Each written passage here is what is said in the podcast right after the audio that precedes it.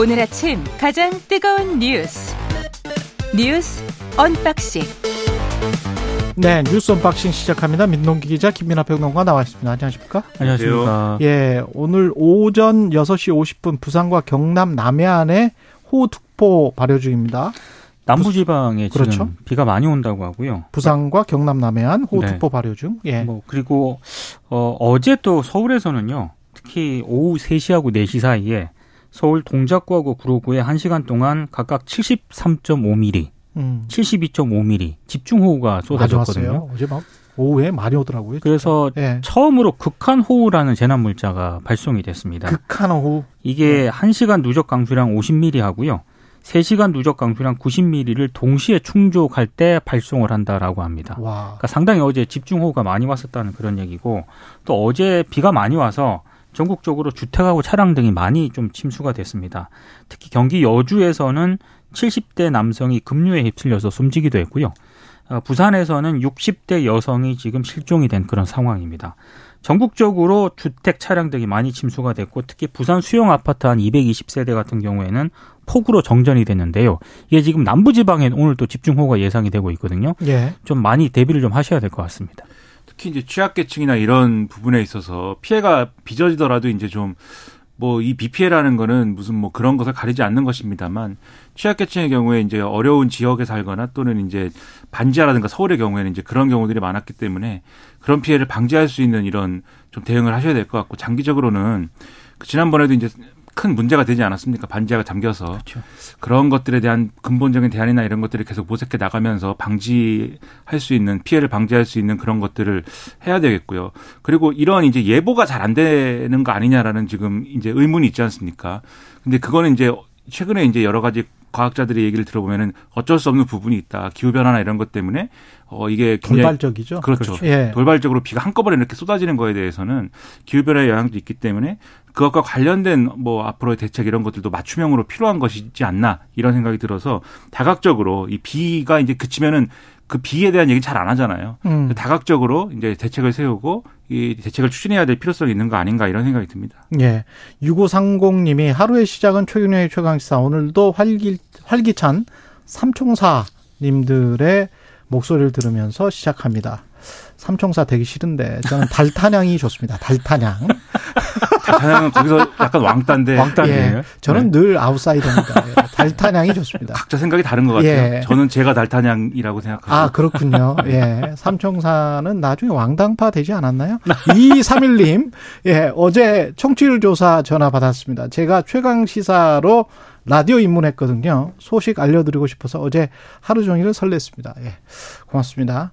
그 윤석열 대통령이 나토와 ITPP를 체결했습니다. 네. 그러니까 나토 사무총장과 면담을 했고요. 대량 살상 무기, 비확산 등 11개 분야에서 한국과 나토 간 협력을 강화하기로 했습니다. 방금 말씀하신 ITPP 같은 경우에는 11개 분야의 개별 맞춤형 파트너십 프로그램을 체결을 했는데 여기에는 비확산, 대테러와 같은 안보 분야까지 포괄하는 그런 내용이 담겼습니다.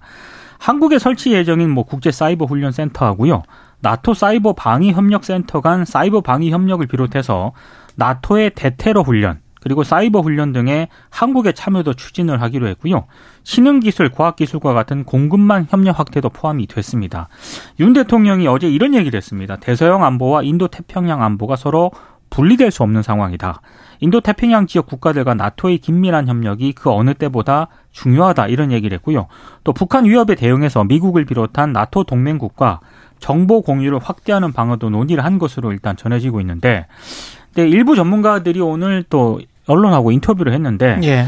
나토와의 협력 강화가 한국에는 그렇게 실리가 크지 않을 거다. 또 이런 전망을 내놓기도 하고 있습니다. 그러니까 나토가 지금 일본에 연락 사무소를 설치하려고 시도를 하고 있지 않습니까? 당장 중국이 반발하겠죠. 그러니까 중국의 네. 영향이 때문인지 모르겠습니다만 프랑스가 반대해서 당장은 이게 지금 어, 불발이 됐는데 예. 어찌 됐든 아시아로 확장하려는 의지를 가지고 있는 그런 상황인데 한미일 군사 동맹과 달리 나토와의 협력을 통해서 우리가 실질적으로 얻을 수 있는 안보적 이익이 과연 무엇인가 별로 없는 것 같다. 또 이런 좀 분석을 내놓기도 하고 있기 때문에 나토의 아. 사조인가요? 거기 보면은 한 나라가 침범을 당하면 나토 전부에 대한 침범으로 규정하고 함께 싸우는 게 있잖아요. 그렇죠. 그렇죠. 그런 규정이 회원국의 있잖아요. 경우에 그렇습니다. 그런 그것 때문에 사실은 우크라이나 지금 나토에 지금 당장은 가입할 수가 없거든요. 만약에 이제 전쟁을 하고 있는 상태에서 그렇죠.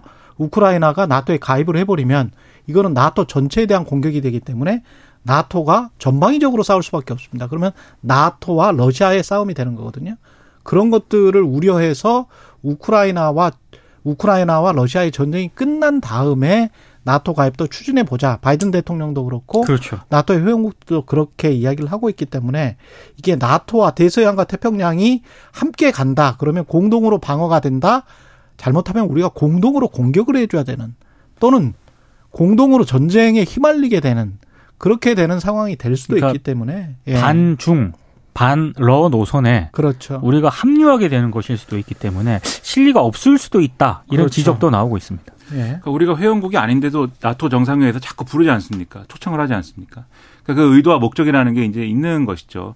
그래서 지금 말씀하신 것처럼 이제 그런 이제 최악의 경우에는 만약에 우리가 나토 회원국이 된다 그러면 그런 의무까지 이제 가지게 될 상황도 있는데 근데 또 역으로 생각해 보면 그런 이유 때문에 사실 나토 회원국으로 안 껴줄 것 같아요 제 생각에는 그건 나토도 부담스러울 거 아닙니까? 그렇지. 우리는 항상 이제 북한이 있으니까. 그렇죠. 네. 그래서 이게 아마도 나토가 뭔가 동아시아에 대한 영향력은 확대하고 싶고 그런데 거기에 대한 이제 정세라는 게 또 복잡하기 때문에 이번에 지금 말씀하신 것처럼 도쿄에다가 사무소도 안 내는 거잖아요. 그래서 그렇죠. 그것도 이제 어쨌든 지금 미중 간에 속도 조절하고 있는 부분도 있고 음. 이런 거에 맞춰가지만 또 나토가 필요한 부분에 있어서는 우리 저 같은 편이잖아라고 하면서 또 옆구리 쿡 찔르는 이런 게 있는 거거든요. 지금 이제 언론 보도를 보면서 하나 주목한 게 이번에 이제 그 이 국가별 적합 파트너십 프로그램이 ITPP를 체결한 것의 내용에 보면은 국군 전력이 나토가 주도하는 훈련에 참여하는 거 아니겠습니까? 근데 이게 그동안 이제 이게 초점을 이제 우크라이나로 맞춰 보면 왜냐하면 나토의 또 지금 가장 말씀하신 대로 가장 큰 관심사 어쨌든 우크라이나잖아요. 지금 예. 동아시아의 영역 확장하는 거는 장기적인 과제인 것이고 당장 대응해야 되는 거 우크라이나인데 이게 보도를 보면은 이런 내용들이 있습니다. 그동안 이제 한국이 군사 지원보다는 인도적 지원 이것에 방점을 찍어 왔지만 나토 군사 훈련 협력과 참여를 시작으로 향후 군사 지원 가능성도 열어둘 수 있는 거 아니냐 이런 해석 나온다는 거예요. 그러니까 이런 건 사실 이제 우리가 어떤 국익 때문에 많이 필요한 부분이라기보다는 나토와 또 이제 우크라이나 전쟁과 관련된 당사국들이 필요한 부분이지 않습니까? 물론 재건 사업에 우리가 참여한다거나 이런 지렛대가 될 수도 있는 거지만 그래서 이런 부분들을 사실 직시해서 국익을 최대화할 수 있는 그런 방안이 무엇인가를 이번 이제 이 순방 과정에서 제대로 이제 확인하지 않으면 안 되겠다 이런 생각이 든다는 것이죠. 예. 그리고 무엇보다 중요한 게 오늘 한일 정상회담을 한다는 거죠. 거기서. 네. 윤 대통령과 기시다 후미오 일본 총리가 양자 정상회담을 가질 예정인데 아무래도 이제 후쿠시마 원전 오염수 방류라든가 한일 통화 스와프 문제, 한미일 안보 협력 강화 이런 것들이 의지에 오르지 않겠느냐. 전망이 나오고 있습니다. 일단 뭐 일본 언론도 그렇고 우리 언론도 그렇고 결국에는 기시다 총리가 오염수의 안전성을 설명을 하고 해양 방류에 대한 이해를 구하지 않겠느냐. 그리고 이제 그 근거는 IAEA의 종합 보고서를 아마 근거로 내세울 것이다. 이런 네. 전망을 내놓고 있거든요. 우리 대통령실 관계자가 기자들에게 이런 얘기는 했습니다. 국민 건강과 안전이 최우선이라는 게 정부의 입장이다. 이런 원칙하에 윤 대통령이 입장을 명확하게 밝힐 것이다. 라고 얘기는 했는데 실제로 어떤 입장을 내놓을지는 정상회담에서 확인해 봐야 될 것 같습니다. 그러니까 우리 대통령이 우려 혹은 반대 입장을 표명하는 게 아니라면 그렇다면 아마도 일본은 지금 이제 여론이나 지금까지 흐름을 볼 때 사실상 양해한 것이다 이렇게 받아들일 겁니다. 그리고 그것을 굉장히 강하게 또 국내적으로는 주장을 할 것이고 이 자신들의 이제 후쿠시마 오염수 방류에 대해서 국내적으로도 반대가 있는 상황에서 이런 주변국들의 양해 이런 것들도 아마 정당화의 어떤 근거로 삼겠죠. 그래서 그런 경로로 갈 가능성이 가장 높아 보이는데 여전히 그래도 우리 입장에서는 우려라든지 이런 입장을 음. 표명하는 게 그 방류가 현실화되더라도 못 막더라도 이후에 예를 들면 자 이렇게 됐으면 우리가 걱정되는 바도 있으니 앞으로 장기적으로 이 해양 생태계에 어떤 영향을 미치는 것인지 같이 좀 더 우리 권한을 좀 크게 줘서 한번 추적 조사해 보자. 이런 얘기도 가능한 거고 후쿠시마 수산물 이 수입 재개 뭐 이런 얘기 할 때도 우리가 그 위험하다고 우려된다고 했는데 당신들이 방류하지 않았느냐. 요, 논, 요 논리로 우리는 그거 수입 안 한다. 이 얘기를 더 강하게 할 수 있는 그런 측면들이 있지 않을까 그래서 여전히 이제 대통령이 우려와 어떤 반대에 가까운 그런 얘기를 하는 게 맞지 않을까 이런 생각이 좀 듭니다. 예. 그리고 민주당이 양평 고속도로 원안 추진위를 발족시켰습니다. 네. 국회에서 원안 추진위원회를 발족을 했고요. 사업을 원안으로 다시 추진해야 한다는 입장을 내놓았습니다. 그러니까 김건희 여사 일가 소유 땅이 있는 양평군 강상면이 아니라 양서면을 종점으로 하는 원안대로 사업을 추진을 하되 양평에 나들목을 설치하자고 일단 제안을 한 그런 상황입니다. 일단 여기에 대해서 뭐 국민의힘은 아직 입장을 뭐 정확하게 내놓지는 않고 있는 그런 상황인데 어제 이제 국민의힘 같은 경우에는 그 박성중 의원 국회 과기방통위 국민의힘 간사를 맡고 있는데요. 어, 이 관련 언론들이 좀, 좀, 뭐, 특혜 의혹을 좀 많이 보도를 하지 않았습니까? 예. 좌편향 언론 매체에 끝까지 책임을 묻겠다. 각오하라. 이렇게 얘기를 했고요. 어, 그리고 어제 뭐, 구체적으로 박성중 의원 같은 경우에는 뭐, 해당 매체라든가 그 매체가 보도한 기사의 제목까지 굉장히 구체적으로 언급을 했고, 어, 물론 이제, 어, 민영사장 책임을 묻겠다라고 얘기는 했습니다만, 윤재혁 원내대표에게 또 기자들이 물었거든요. 예. 이거 지도부와 상의한 거 맞냐 얘기를 하니까 윤 원내대표는 지도부와 상의한 건 아니다라고 얘기를 했는데 박성중 의원 얘기는 좀 또 다릅니다. 예. 회의 뒤에 원내 지도부에 보고를 했고 지도부가 적극적으로 대응하라고 말했다 이렇게 얘기를 했습니다. 그래서 하도 이제 좌편향 매체라고 하니까 제가 오늘 신문을 쭉 보다가 음. 좌편향 매체가 아닌 기자 소속된 기자의 기자 수첩을 잠깐 소... 아이, 근데 이게 뭐 조선일보? 네, 조선일보입니다. 그러니까 아니 근데 이게 좌편향이라는 게 무슨 고속도로와 관련해서 그 어떤 진실을 밝히는데 그게 좌편향, 우편향 이게 따로 있을 수가 있을까요? 없죠. 근데 너무 정치적으로 생각을 하니까 그렇습니다. 이게. 그러니까 좌편향 예. 매체에 또 조선일보는 포함이 안 돼 있거든요. 근데 누가 그런 보기에도 좌편향이 아닌 것 같은 조선일보다 그런 조선일보도 예. 그 오늘 우편향인가 그러면 조선일보는 굉장히 그 정부의 태도라든가 예. 국토부의 예. 어떤 그런 대응이라든가 이런 음. 거를 상당히 좀 비판을 했거든요. 예. 그러니까 이게 좌편향으로 얘기를 하는 거는 좀 온당치 않은 것 같습니다. 그렇죠. 예. 박성중 의원이 저 뉴스 언박싱에 제 4의 멤버로 매일 오셔야 된다고 생각합니다. 오셨으면 이 현장의 체험을 좀 해보셔야 돼요. 이게 네. 무슨 이 이런 얘기가 나오고 김건희 여사 일가의 땅이 양평에 있다 뭐 이런 얘기가 나오고 고속도로 종쪽이 바뀌었다 이런 얘기가 나오고 국토부가 거기에 대해서 별 설명도 없이 갑자기 배주한다 그러고 이런 뉴스가 막 쏟아질 때 이 자리에 앉아서 박성중 의원이 음. 이것은 의혹이 아니다. 이것은 부당하다. 이렇게 얘기하는 것이 얼마나 어려운 일인지 그것을 체험을 해보셔야 그래야 이런 매체 보도를 가지고 좌편하게다 이렇게 말하는 것도 얼마나 이상한 얘기인지를 아실 것 같은데 근데 또 역으로 생각하면 모르고 하는 말씀 아닐 것이다. 알면서도 제가 볼 때 박성중 의원이 상당한 이제 당내 입지나 이런 것에 위기감을 느끼고 있는 게 아닌가라는 생각도 듭니다. 왜냐하면 지난번 전당대회 할 때 좀 컷오프되고 뭐 이런 이력도 있어서 공천이나 이런 걸 생각하면은 강성 지지층의 어떤 그런 지지를 받아서 이런 얘기하면 다 좋아하거든요. 지금 원희룡 장관의 그 박지 백지화 문제에 대해서 그걸 긍정적으로 보는 신문들은 제가 보는 신문 중에서는 보수론 다 포함해서 아무도 없는데 김건희 여사 의혹은 이 의혹에 대해서 방어적인 태도의 매체도 다 이 백지화 결정은 잘못됐다 이 얘기를 다 하는데 그렇죠. 지금 정부청사에 국토부 만세 부르는 화환들이 쭉 깔려 있다는 거 아닙니까? 그런 분들의 어떤 지지를 획득해서 그걸 정치적으로 이용하려고 이런 극단적인 주장을 하는 게 아닐까 이런 의심도 들거든요. 그러니까 이런 주장을 하는 것이 과연 한국 정치에 도움이 될까? 한국 언론에 무슨 도움이 될까? 이런 생각도 같이 해볼 필요가 있는 것 같아요. 한국 국민들에게 그렇죠. 제가 그꼭 좀 강조 싶은 하고 하고 싶은 거는 이런 겁니다. 그러니까 그 부동산 투기와 관련해서는 제가 기자 생활 전반에 걸쳐서 굉장히 좀 비판을 많이 한 편인데요. 그 부동산 투기를 아담 스미스 뭐 국부론 네. 그다음에 자본주의 경제가 아담 스미스 때문에 생긴 거라고 네. 정리할 수도 있겠는데 그 아담 스미스도 제조업 위주의 공장 위주의 이런 자본가들을 옹호한 것이지 땅 장사하는 땅 지주들을 옹호한 게 아니에요. 그, 그, 그거는 국가의 어떤 이익에 그게 부합하는지, 예? 그게 이게 지금 자본주의 경제를 지향하는 사람들이 하는 일인지 그걸 묻고 싶고, 두 번째는 보수라고 하면 자신이 노력하고 자신의 아이디어로 기업가 정신을 발휘해서 뭔가 돈을 벌고 그거를 칭찬해주고 부가 존중되는 그런 분위, 분위기와 문화가 조성될 수 있도록 해줘야 되는데 부동산 투기하면 사람들이 다 싫어하잖아요. 그렇죠. 그리고 부자를 혐오하게 되잖아요. 그게 뭐가 좋습니까? 우파 보수에. 그런 측면으로 한번 생각을 해본다면 저는 제가 사실은 우파라고 생각을 하거든요. 진짜로.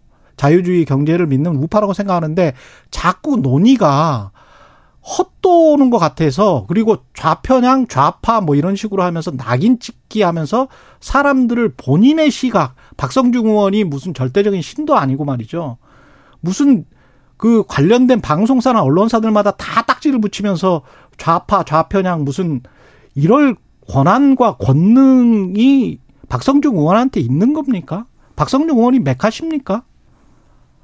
그래서 한마디만 이제 덧붙이면 지금 이제 요 근래에 양평 고속도로 관련된 보도가 상당히 이제 뭐 여러 가지로 나왔는데 지금 이제 보수 언론과 지금 국민의힘 쪽에서 힘을 싣고 있는 그러한 주장들은 이 문재인 정권 때 결정됐다든지 문재인 정권 때 업체가 뭐 했다든지 뭐 이런 거를 굉장히 강하게 얘기를 하면서 이미 있던 얘기를 한 것이기 때문에 특혜가 아니다. 요 논리를 펴는 거지 않습니까? 그렇죠.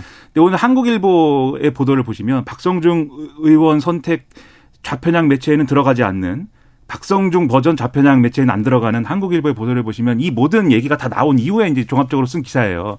그 기사에 보면 그 고속도로의 종점을 강상면으로 하는 것은 적어도 어쨌든 윤석열 대통령 당선 이후에 급부상은 아니다. 그러니까 이전에 양평이나 이런 데서 뭐 이렇게 이렇게 저렇게 얘기된 바는 있는 있을지 모르지만 적어도 이 사업을 추진하는 과정에서는 여전히 이제 윤석열 대통령 당선 이후에 급부상했다고 볼 수 있다라고 체크를 다 해놨습니다. 그 기사에서 예. 그 기사를 보고 왜 이 의혹 제기가 어, 좀 터무니없는 것이 아닌지, 의혹을 제기해 볼 만한 그런 얘기인지, 의혹을 제기하지 않을 수 없는 것인지를 한 번 더 점검해 보셨으면 좋겠다 이런 생각입니다. 참고로 여당 내 다른 목소리를 내는 분들도 있거든요. 예. 수신호 분리 징수안은 국무회의를 통과했습니다. 네. 어제 그 북대서양 조약기구 나토 정상회의 참석자 리투아니아를 방문 중인 윤 대통령이 현지에서 전자결제 방식으로 방송법 시행령 개정안을 제갈했습니다. 그래서 앞으로 이제 KBS로부터 수신료 징수 업무를 위탁받은 곳이 한국전력이지 않습니까? 한전이 앞으로 수신료를 납부를 받을 때 전기요금하고 합산 고지 징수할 수 없도록 하는 그런 내용이 포함됐기 때문에 일단 뭐 야사당 공동대책위원회는 사실상 민주 용산 대통령실이 주도하고 독립성을 내팽개친 방통위가 들러리를 섰다라고 비판을 했고요. 언론인 단체하고 시민 단체들은 방송법이 규정한 국회의 권한을 노골적으로 무시한 폭거라고 비판을 했습니다. 오늘부터 분리 납부가 가능하긴 한데 가장 큰 문제 같은 경우는 일단 뭐 대단지 아파트라든가 이런 곳에서는 관리사무소 등의 관리 주체가 구체적인 분리징수 방안을 자체적으로 마련을 해야 되기 때문에 현장에서는 혼란이 좀 빚어질 수밖에 없는 그런 상황이고요.